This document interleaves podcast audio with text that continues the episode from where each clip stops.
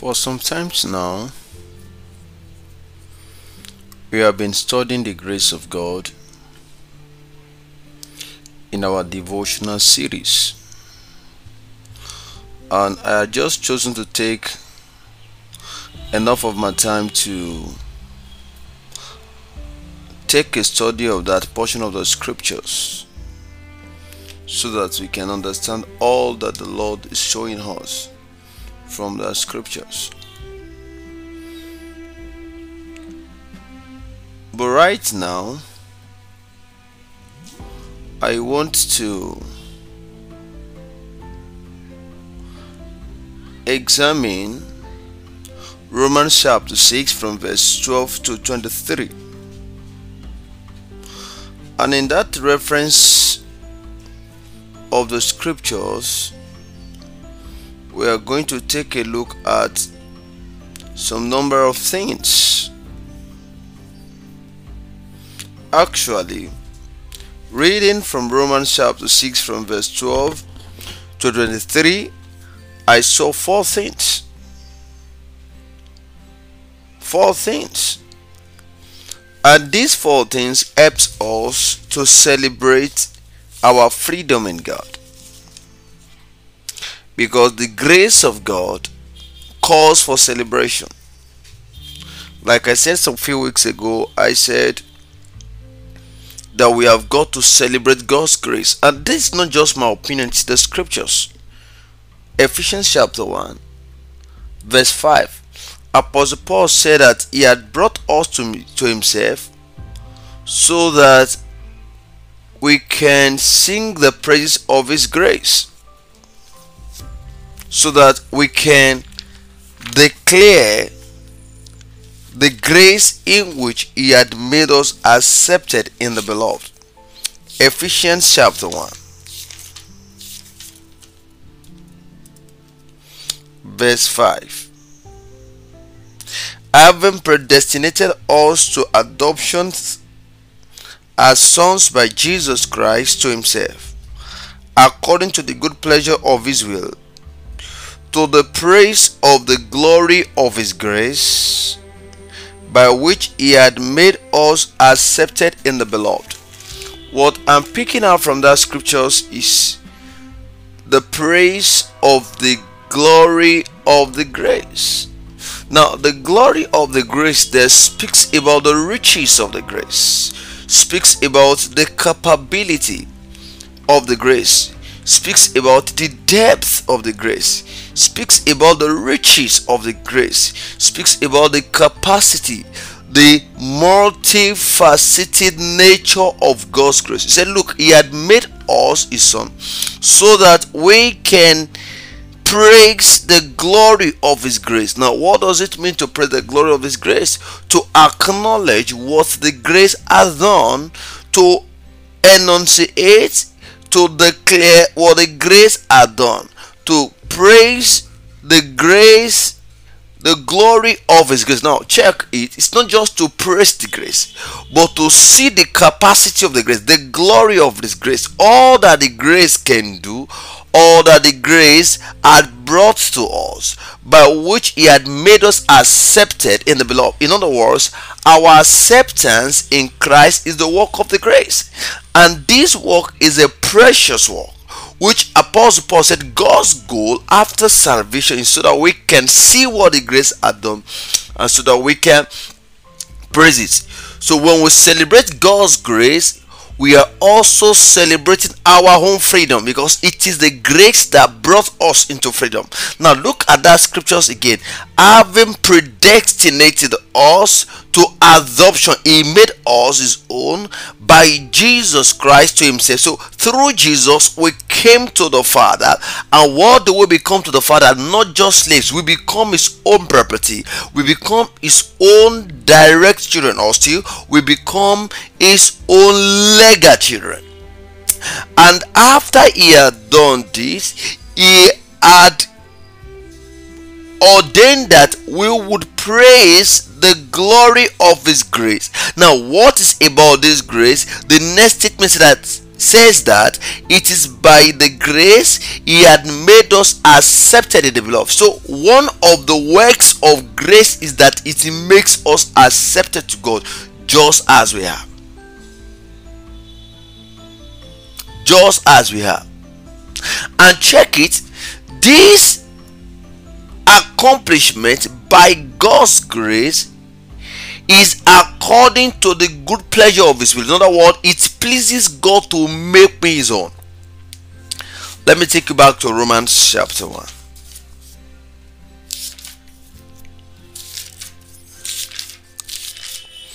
Romans chapter 1, verse 16.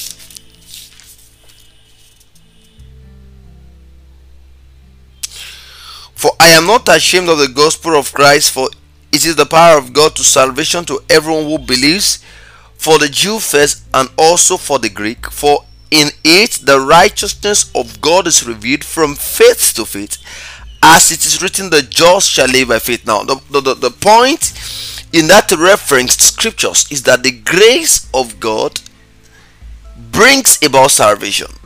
And Apostle Paul calls this grace the gospel. Now, how do I got to know that? Now, Romans chapter 1, still from verse 1. Paul, a bondservant of Jesus Christ, called to be an apostle, separated to the gospel of God, which he promised before through the prophet in the Holy Scriptures concerning his son Jesus Christ, who was born of the seed of David according to flesh but was declared to be the Son of God with power according to the Spirit of holiness by the resurrection of the dead. Through him we have received grace. So it is the gospel that brings about the grace. So the grace and the gospel are inseparable. Now the gospel is the means by which the grace is presented and we are able to embrace the grace when we believe in it, which Apostle Paul calls faith in the grace. And when we have faith in the grace, Apostle Paul said we are being delivered from the power of darkness. We are being saved. That was why he said he was not ashamed because it is God's strategy to deliver men. And this deliverance is what we call grace because we never bargain for it. We never could earn it. It is so wide, it is so deep, it is so rich, it is so bountiful, it's so exceeding that we can't labor for it. And even if we labor, we won't qualify for it. F.W. Faber of 1814 to 1863 wrote, and I quote in his lyrics, There is a wideness in God's mercy like the wideness of the sea. There is a kindness in his justice which is more than liberty. There is no place where earth's sorrow are not felt up in heaven. There is no place where earth's feeling have such kindly judgments given. Now, from the lyrics of this man, this man makes us realize that this grace is unfathomable. But then we understand its operations. The grace delivers from the oppressions of darkness. And by the grace, we are able to relate, interact with all that God has in store. Hallelujah. Hallelujah.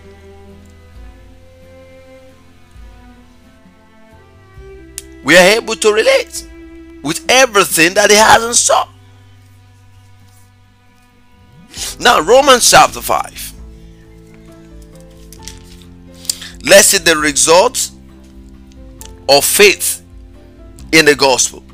Therefore, having been justified by faith, we have peace with God through our Lord Jesus Christ, through whom also we have access by faith. Now, check the word access by faith into the grace in which we stand and rejoice in the hope of the glory of God. Now, there are a number of things that are encoded in the scriptures. Apostle Paul in Romans chapter 5 from verse 1 began to show us the aftermath of our faith, not in the way we live, but in the state of our mind. It says, after you have believed, you know that scriptures in Romans chapter 5, verse 1 actually began from Romans chapter 4, where Apostle Paul begins to present how Abraham received God's nature, which is righteousness, and said this righteousness came not because he labored for it, but because he believed. Then he concluded by saying that when you also believe in what God had done through Christ, you receive his righteousness. Then he began in chapter 5 to show you the consequences or the consequence of your faith in Christ.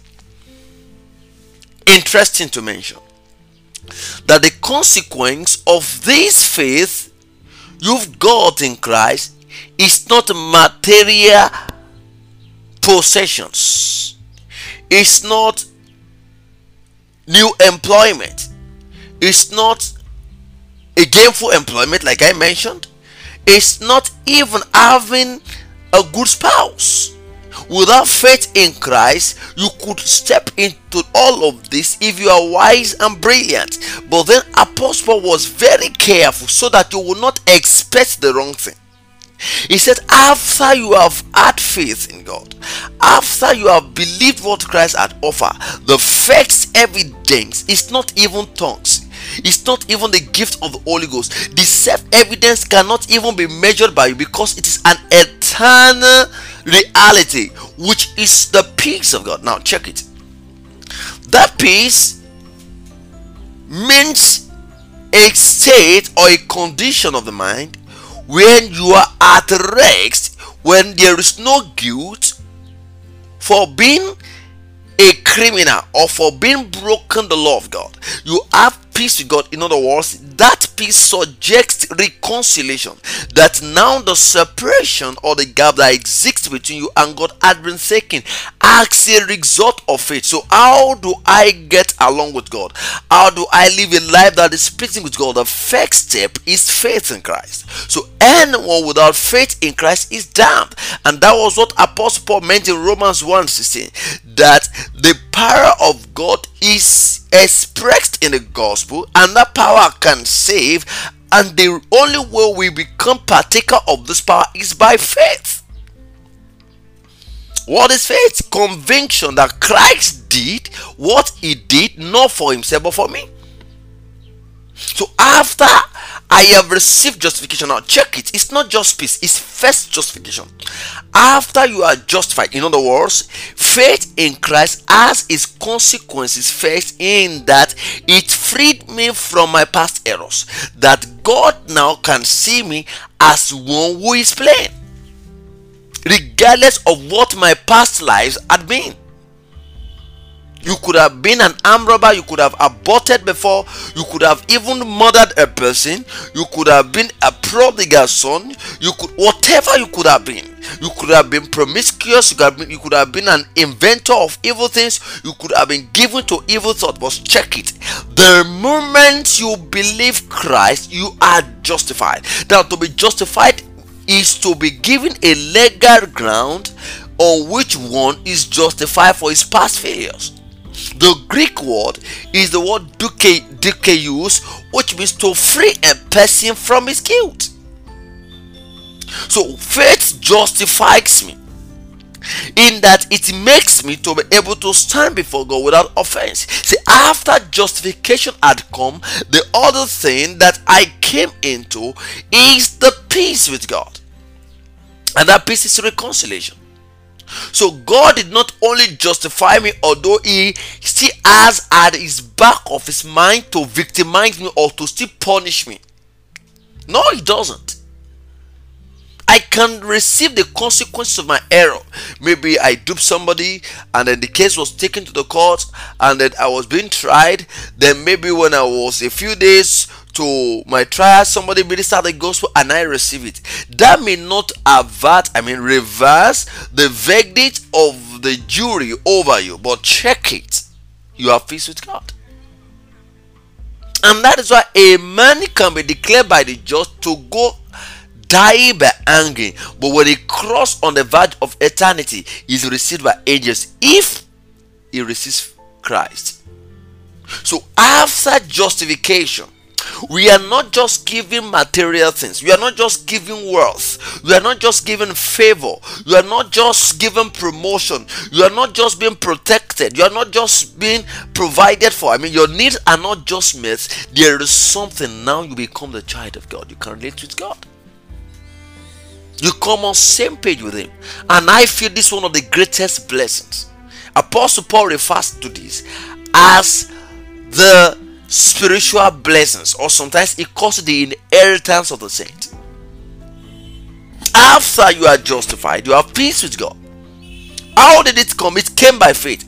Now, these blessings do not come because of your faith. They are not the product of your faith. So, never you think you receive it because you had faith. Faith is just a mechanism, a, a preliminary requirement. Look at what Apostle Paul said in chapter 4. He said, God made it of faith so that it can be of grace. That is, God reduced the requirement, the standard of receiving or stepping into this grace so that you can be able to qualify. Actually, faith cannot even earn it. That which your faith receives does not actually qualify for it. You receive it because of God's grace, which is God's kindness. And all of this is not a product of your faith as it were, but it came from the Lord Jesus Christ. But then the requirement to receiving all these gifts is your faith. After you are justified by faith, you have peace with God through our Lord Jesus Christ, through whom also you have access by faith into the charis, into the free gift wherein we stand. So, whatever we receive from God, we receive on the basis of peace, on the basis of grace. We never qualify and we can never qualify for it. And that is why it is good we celebrate God's grace because that grace is what brought about our freedom. But the problem of a lot of believers is that we do not understand God's dealing. We do not understand what the grace should do. We do not understand the effect and the consequences of the grace. We do not understand the fact that grace and sin do not correlate. That the more of God's grace I receive, the more of His operation I understand, the more of God I become. That was what Paul meant when he wrote in Romans chapter 6 that whoever had received Christ is buried with him. That just as Christ was raised from the dead by the glory of the Father, you can now walk in the newness of life. Now, what is the saying? That there is a new kind of life our faith in Christ brought us into. There is a new life which is God's life impacted in you. And it's not just an infusion you cannot live, it is an infusion that has to be demonstrated. It says that you have got to walk in the newness of life. Just as Christ came out of the grave and would live forever and that death will have no dominion over him again. So also when a man receives christ there is a life a new kind of life he ought to live. So as christ was raised by the father you should walk in the newness of life. So there's a new kind of life. And that life is found in christ.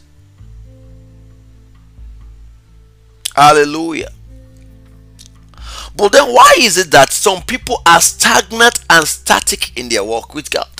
Because they do not understand God's will and God's purpose. You know, this fact is just like a teacher who finds it very difficult to teach a new topic when the student had not understood the previous one. So there are a lot of things God wants to show us in our journey of faith because we never qualified. He brought us, but there are in inheritance. There are things he wants to hand over to us, but we have got to understand the basics of what he had given to us at the preliminary stage before we understand the advanced. Even nature has it that teaching starts from the simple to the complex, from the understood to the ununderstood. So, in the same vein, God find it very difficult sometimes to dish out the depth of his truth to you because you don't understand the basis. The same problem a teacher has if a student couldn't get the previous lesson. So also God is unable to move on with you because you can't get the essence of His grace. Because you do not understand the basics and the basis of His dealing. Now, check it. The basics means the fundamental things about God's dealing with you. And again, because you do not understand the basics that you never labored for it. The reason why you are still laboring to break that habit is because you don't understand the basics. And the reason why you have not grown in your knowledge is because you don't know the basics you have to pay attention to. So, two things become fundamental. If you are going to maximize all the grace at birth, you have got to know that the basis of God's dealing with you is grace. You don't qualify for it. And what's the implication of that? The implication of that is seen in the fact that when it seems your life do not align with what the truth of the word of God are revealed, you don't run away from God. You don't isolate yourself to wait until when you think you are clean before you approach the Father. But that when you see a failure, what you are struggling over, or you have got to do is to come and submit yourself to God who had brought you to Himself. And once you have done that, then you have got to understand the basics which Apostle Paul calls deadness to self. How shall we continue in sin and say grace shall abound? How can you, who is dead to sin, now live in sin? In other words, you've got to understand the basics of the operation of grace. That grace does not just only take you from where you are to the point God wants to be, although it does, but that now that He had brought you there, you have got to walk in the consciousness of your new reality that sin has no control over you any longer. Hallelujah.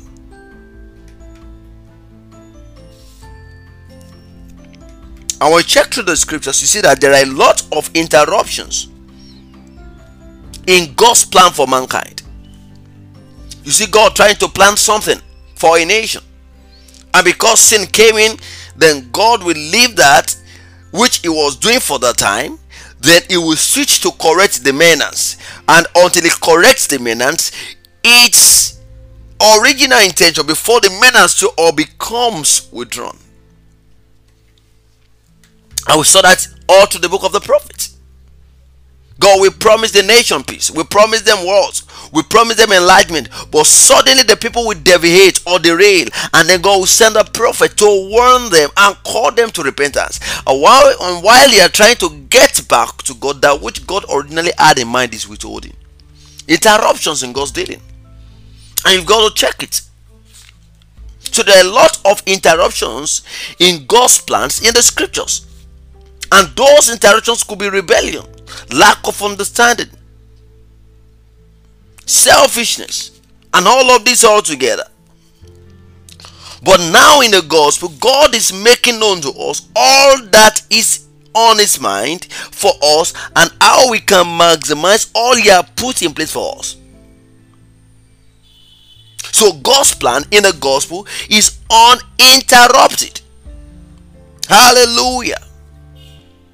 Hallelujah so we can walk in the fullness of God's counsel. And that was what Apostle Paul said he had now made known to us the counsel of his will. You can't see that statement in the Old Testament.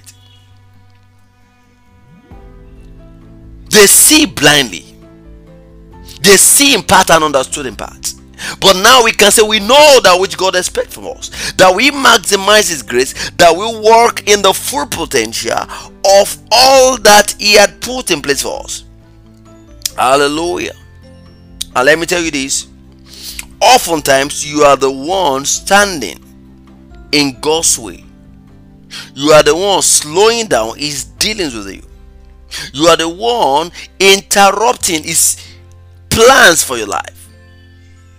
But how long will you do that? In Hebrews chapter 12, verse 1 to 2, Apostle Paul said we have got to lay aside every sin and things that easily beset us so that we can focus on the race before us. I think Hebrews chapter 4, the writer says that we have got to leave the fundamentals and, pro- and proceed to perfection. So our work with God is progressive. It's progressive. So we have got to understand how to maximize God's grace. So back to the scriptures as I read through Romans chapter 6 from verse 12 to 23. I saw five things basically. And those five things are very fundamental in maximizing God's grace. Because the point in that old chapter is how one can maximize God's grace, how the grace of God is improved upon. And it's not improved upon i mean it's not multiplied in sinning or in in living your former life but it's rather multiplied in doing certain things. And i saw a few of them. Apostle paul necessitated the need to walk in newness of life. He necessitated the need to be dead to consciousness. But from verse 12 through to 21 i saw five things. Number one i saw the need to yieldedness i mean the need to yield yourself or yieldedness. You've got to be yielded for you to maximize God's grace. Number two, I saw service, and that Apostle Paul did by giving an illustration of a master and a servant. And it got to say that sin shall no longer reign in your mortal bodies. Why? Because you are not a servant to sin, you are now a master. So you don't have an excuse when something goes wrong, it's not the devil that makes you do it. It's because you chose to do it. Because now you are a master to the devil. Number three things I saw consciousness. The need to walk in the consciousness of what Christ had accomplished for you. Number four, I saw the effect of God's word and the need for continuous exposure into God's word. Apostle Paul said, Look, he said, formerly you were slaves of sin. But thank God for your life that now that you have received that form of teaching, that form of doctrine, that by that you became free. That is the effect of God's word. So the exposure of a man to God's word and how consistent that exposure is determines to a large extent his freedom and how much he can walk in the reality of what God had brought him into in Christ. And the fifth thing I see is the influence of God's grace. Grace breaks away from you that which you have struggled to accomplish, but you're unable to accomplish. So let's quickly read Romans chapter 6. Romans chapter 6. Romans chapter 6. From verse 11 through 23. Likewise, reckon ye also yourself to be dead indeed unto sin, but alive unto God through Jesus Christ our Lord. Now, mark the word dead to sin, and by that deadness, it speaks of consciousness. You've got to eliminate the consciousness for sin. You've got to be conscious of your new nature. Consciousness consciousness. Consciousness. Verse 12 Let not sin therefore reign in your mortal body, that you should obey in its lust, therefore. How do you do that? By reckoning. To reckon is to account. How do you account? To think.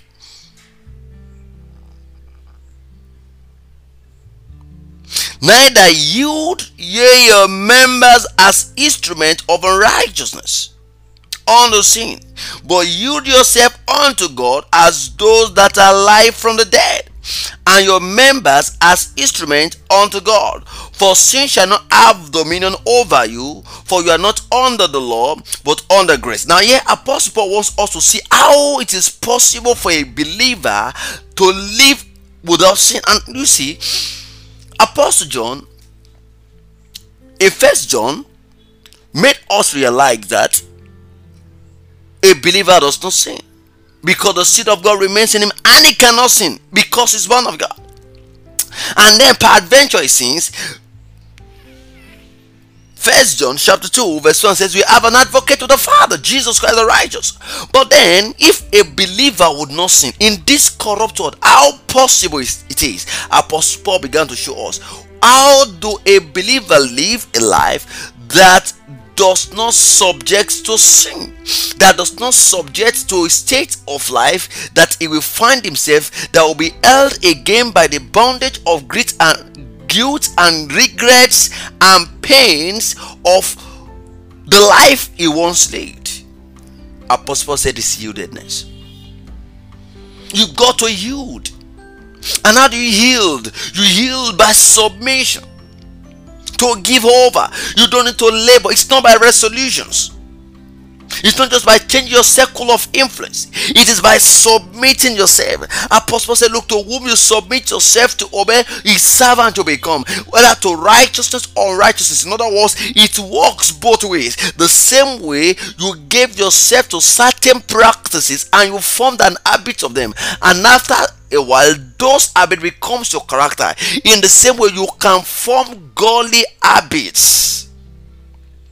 Let not sin reign your mortal body. How? Say you don't yield. You don't give to. You don't allow it. When evil thought comes, banish it. When there is a suggestion or a temptation or a prompt or an enticement or a lure to do that which is contrary to what you've known in the place of the word of God, you've got to banish it. Now, how do you yield again? You yield again in the place of the closet. When you pray, you can't form better than the amounts of time you spend in the closet and you spend in the scriptures.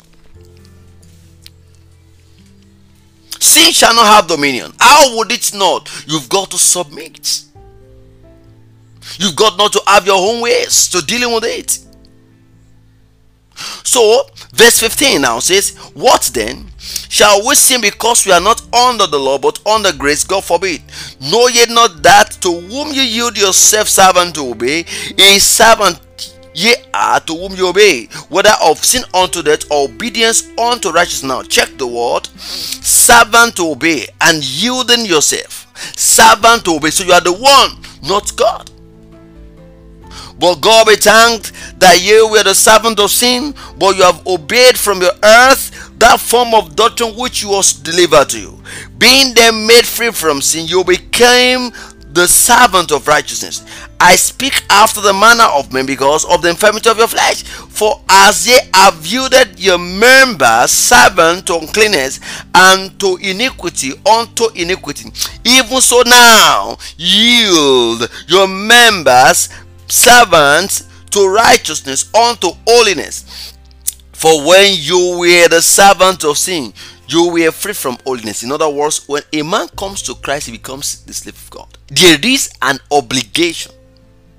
He said that when you were walking in the natural, your life is left that way because you are servant of sin. But now that you have come to righteousness, you have got to serve the will of righteousness.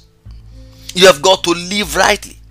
You have got to banish anger, banish hatred, banish negative addicts, negative flows. Indiscipline, procrastination, sins unto death, and those ones not unto death. And check, he said, Look, the reason why you are submitting your members to righteousness is unto holiness. What does that mean? Righteousness unto holiness. That is, it is in living rightly that holiness is attained. So, holiness is not just the way you walk, the way you dress, the church you go, your kind of attire, your gentility, your quietness. It is the demonstration of God's nature. And once this is demonstrated, it is called agios, a separated life.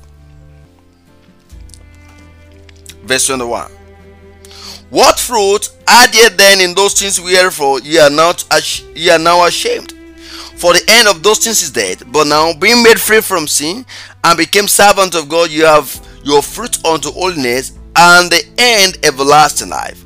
For the wages of sin is death, but the gift of God is eternal life in the Lord Jesus Christ. Hallelujah. There is something you stand to gain when you walk with God.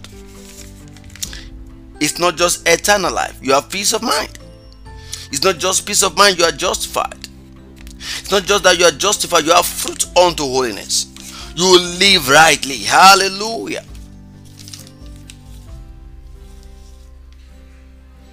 So God's grace is the basis of your freedom. Then you may want to ask freedom from what? Freedom from the clutches, from the harassment, from the oppression of sin and its consequences. That was what Apostle Paul wrote about in Galatians chapter 5, verse 1. When he wrote that you should stand in the liberty where you have been made free. What liberty was he talking about?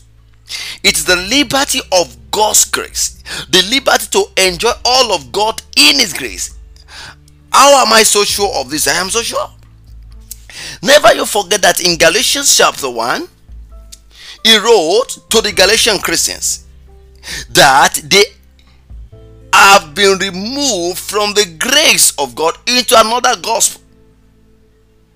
Now, the main reason why he wrote Galatians was the news that reached him. And what was it? That this guy had been moved away from the gospel.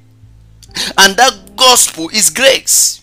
And never you forget in Romans chapter 5, verse 2, Apostle said that it is in the grace we stand. So he wrote because they were moved out of this grace and this grace is our liberty to walk with god our liberty not to bother ourselves with do and don't not to struggle to be right with god but to be right with god on the basis of the atonement of christ so it says that look you have got to stand in the grace you have got to stand in your liberty. In other words, another word Apostle Paul used in describing the grace of God is the word liberty. Just as, is, as he used the word newness of life in Romans chapter 5, chapter 6 rather, from verse 2 to 3. So when it says stand in the liberty wherein you are made free and do not be entangled with yokes and bondage, that liberty he referred to speaks of the grace in which they are removed. So the grace of God is the guarantee of your liberty. And nothing should make you get out of that truth. The grace of God is your liberty. And that is what we preach. That's what the gospel declares. It declares your freedom how you are made right with God, how you have been made free. Hallelujah. You know, Apostle Paul wrote in Romans chapter 6, verse 17 You were the servants of sin, but you have obeyed from your heart the doctrine which was delivered to you. What did Apostle Paul refer to here as the doctrine? He meant the message of the Greeks. He meant the gospel. Never you forget that the term doctrine is the Greek word dik ak a did ak a which means teaching. So this grace is administered by the teaching of the word of god. And that was why i mentioned the place and the influence of the word of god. Everything you have come to enjoy as the basis in god's grace.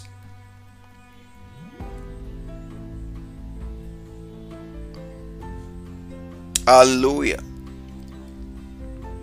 And the same thing he mentioned in First Corinthians chapter 15 from verse 1 to 2. He said that the gospel is what delivered us, is what brought us to God. It is in the gospel, the grace of God in which we stand, or by which we stand. So it is the message of the cross that brought about your freedom. It is by it we stand in the grace. So the grace is equally the declaration of God's mercy, the declaration of God's kindness. It is the declaration of unmerited favor.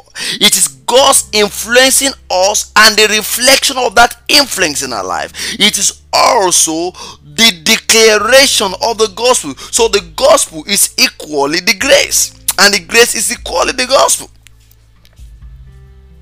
Now, in Romans chapter 6, Apostle Paul began to examine how you can take the workings of God in your life so seriously, how you can improve on it, and how you can maximize it.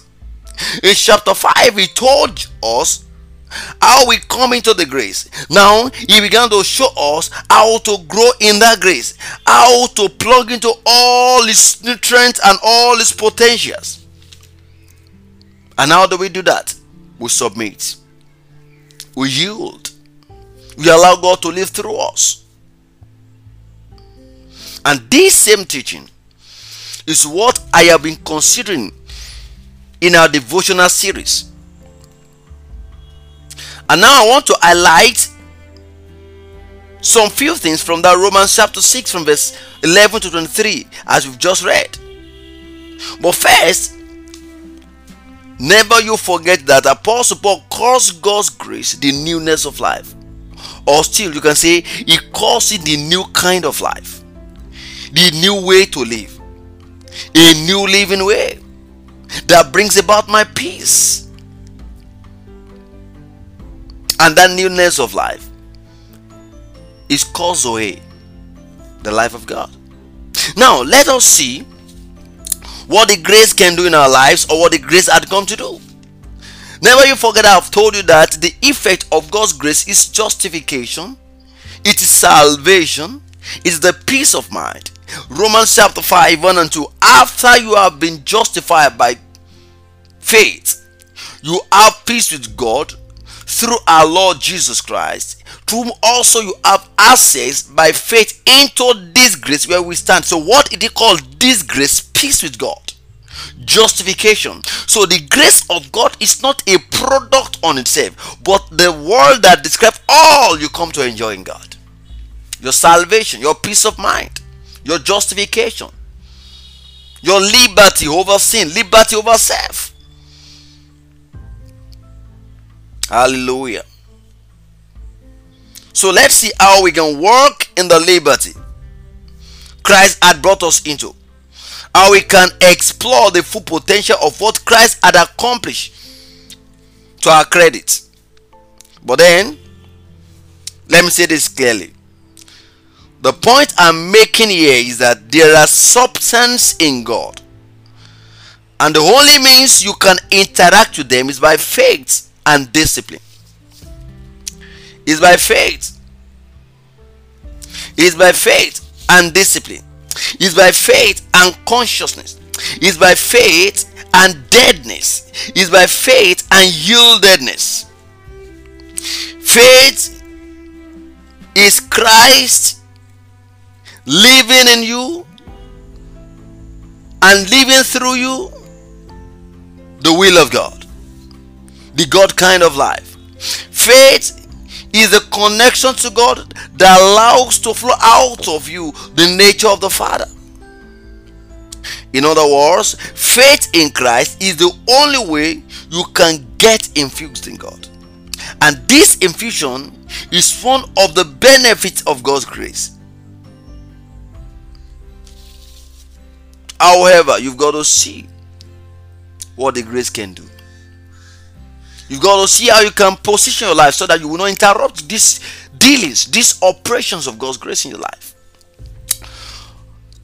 Hallelujah. And you know, when you look at the reality I've just struck so far, you will see that spiritual things are really simple. But you can't actually do them by yourself. Truth be told, spiritual things look so simple. But then when it comes to the place of practicing, those seemingly simple things or simple realities you have seen or you have been taught in the scriptures, then you will see how incapable you are. And that's why Apostle Paul enjoys you. You've got to yield yourself. You can't do it all alone. You must allow God to help you by the Holy Ghost. So, spiritual realities are not just things of habit, but they can be enhanced by your habit. They can be strengthened by your habit. Spiritual things are not habitual, they are spiritual, but they can be strengthened or weakened by habit, and therefore, consequently, can be broken by habit. But then, until you see the reality of the gospel, you are tired of your present life, you will never maximize what God has in store for you. So, let me mention seven things the grace would influence you to do. Austin, let me call it seven ways to maximize God's grace. Number one is knowledge. First is knowledge. Knowledge of what? The knowledge of your oneness with Christ. The knowledge of your freedom from sin. The knowledge of the influences and the consequences of God's grace in your life. Never you forget Second Peter chapter 1 verse 2. Grace and peace can be multiplied by the knowledge, the knowing epignos be the, the familiarity, the established knowledge, that knowledge that makes you to be stable. Same as Second Peter chapter 3, verse 18. Apostle Paul, Apostle Peter rather, when he was rounding off his letter, says you have got to grow in grace and in knowledge. So, if your knowledge is limited in God, it's going to affect God's operations and dealing and dealing with you. The second thing is working in the consciousness of your freedom. Apostle Paul calls it reckoning yourself to be dead. Consciousness. Living in the consciousness. Knowing that Christ had accomplished a feat for you and rising up to think it. He said that you have got to reckon, to account, to see it as a reality. So I've got oh, to say it so to have it so. Just as Abraham had to believe God for Isaac before he has it. So there is nothing as freedom from sin from without you first changing your mindset and focusing on the reality. In Colossians chapter 3, Apostle Paul said, If you are then reason with Christ, then you have got to set your mind on the things above where Christ is seated, so that when Christ, who is your life, appear, you can reign with him. The same thing wrote in Romans chapter 8. He says that those who are spiritual set their mind on the things above. That is consciousness. Consciousness, setting your mind on things above. The next one, which is number three, is the need to form godly habits. How is it easy to work with God? How easy it is to walk in the newness of life? And how is it actually easy to form godly habits?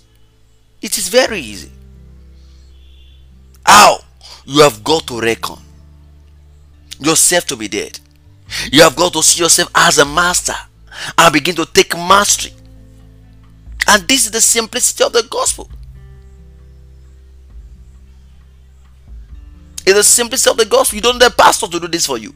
And no pastor can do it yourself for you. You've got to do it yourself. Apostle Paul did not say, Oh, guys, you've got to tell your pastor to help you advise. He said, Look, you have got to see that you are now a master, and therefore sin will not reign when you take your own dominion, when you rule over it. And that is pretty simple. It's pretty simple. Just as you have learned to form certain habits in time past both negative and positive. Godly habits can be cultivated. You don't need a prophet to do that for you. It's a self done deal, it's a self done thing. It's a self done commitment, self initiated commitment. You cooperate with God. Now that leads me to number four. Now, the fourth thing I see from the scriptures we read is cooperation with God. And this I have to say there is nothing God will do in your life without your cooperation. I mean, without your submission, without your willingness. Even the devil can't operate in your life without your permission. So that anger that came over you that made you to destroy certain thing happened not because the anger was too powerful, but because you allowed it. Whatever you disallowed, scripture says, will be disallowed. So aren't you are angry at that detestable act, that deformity, moral deformity to be precise, you will never live above it. So you have got to cooperate with God. And how do you cooperate with God? You've got to come to the place of prayers. You've got to search into the scriptures. You've got to fast when you need to fast. You've got to listen to the word of God because the word of God creates your mind. Apostle said, Look, you have been delivered from your past life because of the form of doctrine. In other words, how consistent a believer listen to God's word determine how he is formed or misformed. You got to cooperate to put efforts together, to join efforts with God. And how do you join effort with God? You will listen to the word of God with meekness. Your mind will be open to the word of God. You've got to seek God consciously, deliberately. Number five, you multiply God's grace by giving place to God's word and giving place to the teaching. In Romans chapter 10, Apostle said, Look for it, faith comes by hearing, and hearing by the word of God. So it is the word of God that liberates you. It's the word of God that gives you freedom because the word of God is not just a storybook, it's not just an entertainment compilation or volume. It is God speaking to his children how he wants them to live. It's God showing them his counsel so that they can live as they ought to. Hallelujah. So a believer then who is not taught the word will be deformed. He will not be properly made. That's the consequence of not yielding to the word of God, of not submitting to the totality of God's word of not allowing the word of God to prevail over you. Now, the next thing I see, which is the sixth thing I'm mentioning, is the illustration of servant and master. You have got to see that you are now a master over sin. That now you no longer submit to his will.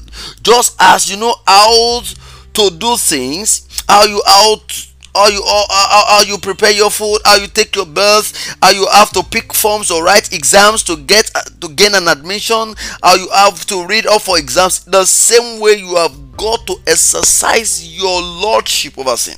You are now a master just as you submit yourself to your boss. You do that which is pleasing to him. You have got to dominate sin.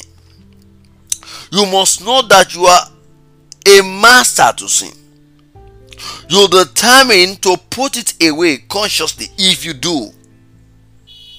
And you will put it away consciously if you so if you are so determined. So sin and grace are not related. So your problem is not with sin. It's not with the environment. It's not with your addiction. It's not with your habit. It's not with your negative tendencies like anger, like bitterness, like envy, like hatred, like violence. All those negative behavior. That is not your problem. Your problem is your unwillingness to submit to God's word. Just as bondage and freedom, light and darkness, white and black, up and down are not equal, grace and sin are separable. They are separable. So, how do you free yourself? You've got to see yourself as a master. Apostle said, Look, just as you live days by submitting your will to be overridden by the devil or by your emotions, now you have got to consciously submit to God, and that is not possible on earth without the Holy Ghost. Without the time with, it, with Him, without the time in His presence. The seventh thing is understanding. If you must increase God's grace, you have got to understand how this grace operates. There is a principle by which it operates. Romans chapter 6, 19 to 20. Romans 6 19 to 20. I speak after the manner of men because of the infirmity of your flesh, for as ye have as ye have yielded your members servant to uncleanness and to iniquity unto iniquity even so now yield your members servants to righteousness unto holiness so that you can live rightly. For when you were the servant of sin you were free from righteousness. So there is a need to operating in the understanding of how to gaining mastery, how to walk in dominion over sin. I would like to read that portion of the scripture from the NLT version. Romans chapter 6, 19 and 20.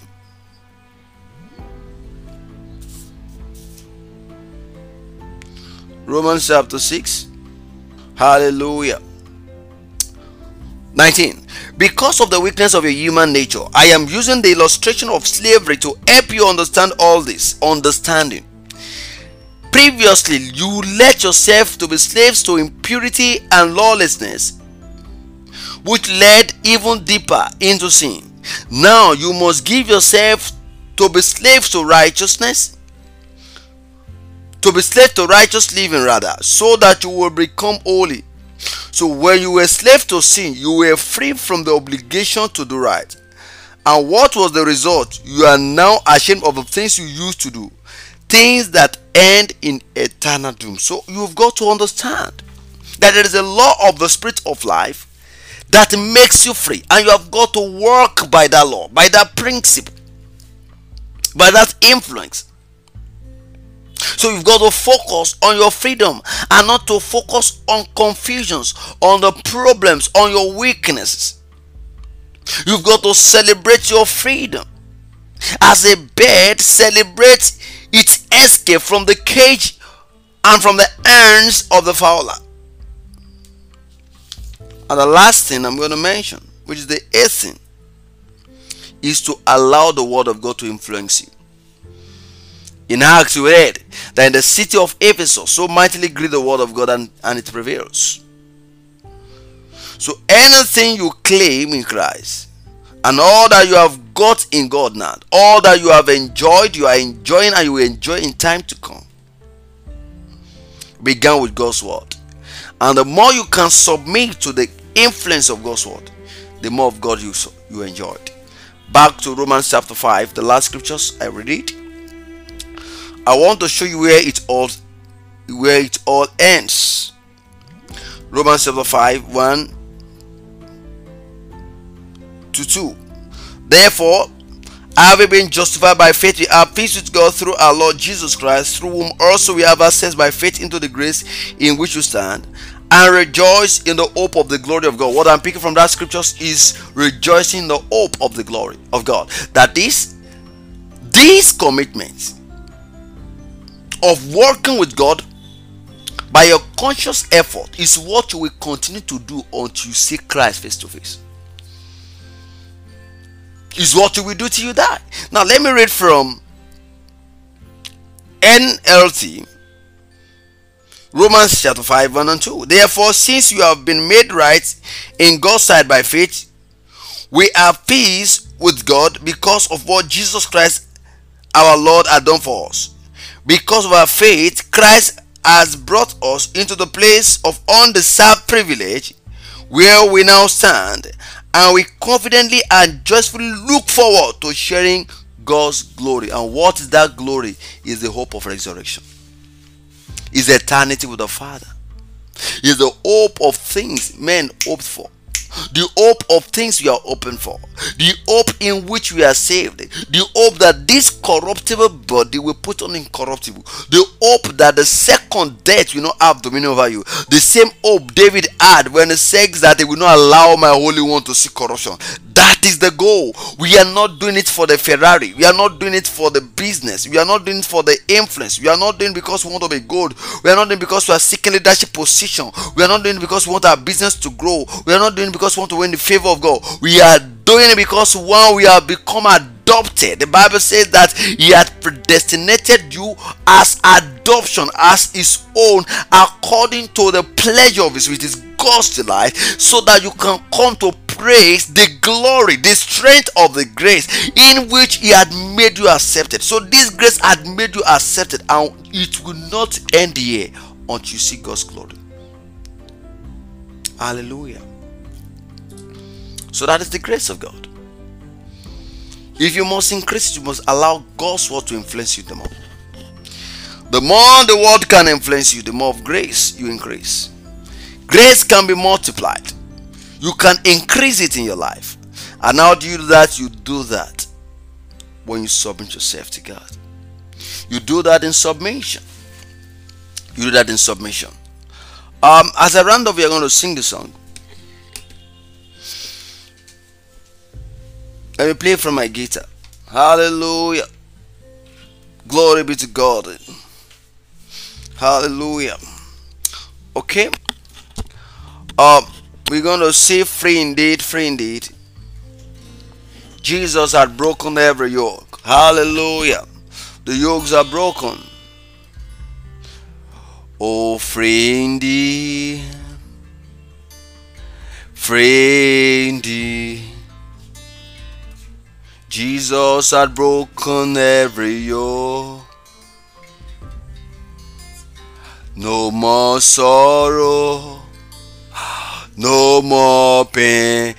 I'm gonna free, free indeed. You can sing free indeed. I'm free indeed, free indeed. Jesus has broken every yoke. No more sorrow, no more pain. I gonna feel free indeed. There is a ceaseless flow of God's Spirit in this place today. There is a ceaseless flow of God's Spirit in this place today. I yield, I yield, I yield. I don't hold back. I to your spirit. I yield, I yield. I don't hold back. I yield to your spirit. Living in me, walking through me, living in me, walking through me, living in me, walking through me, living in me, walking through me. I yield, I yield, I don't over. I yield to your spirit. I yield, I yield, I yield. I don't hold back. I yield to your spirit.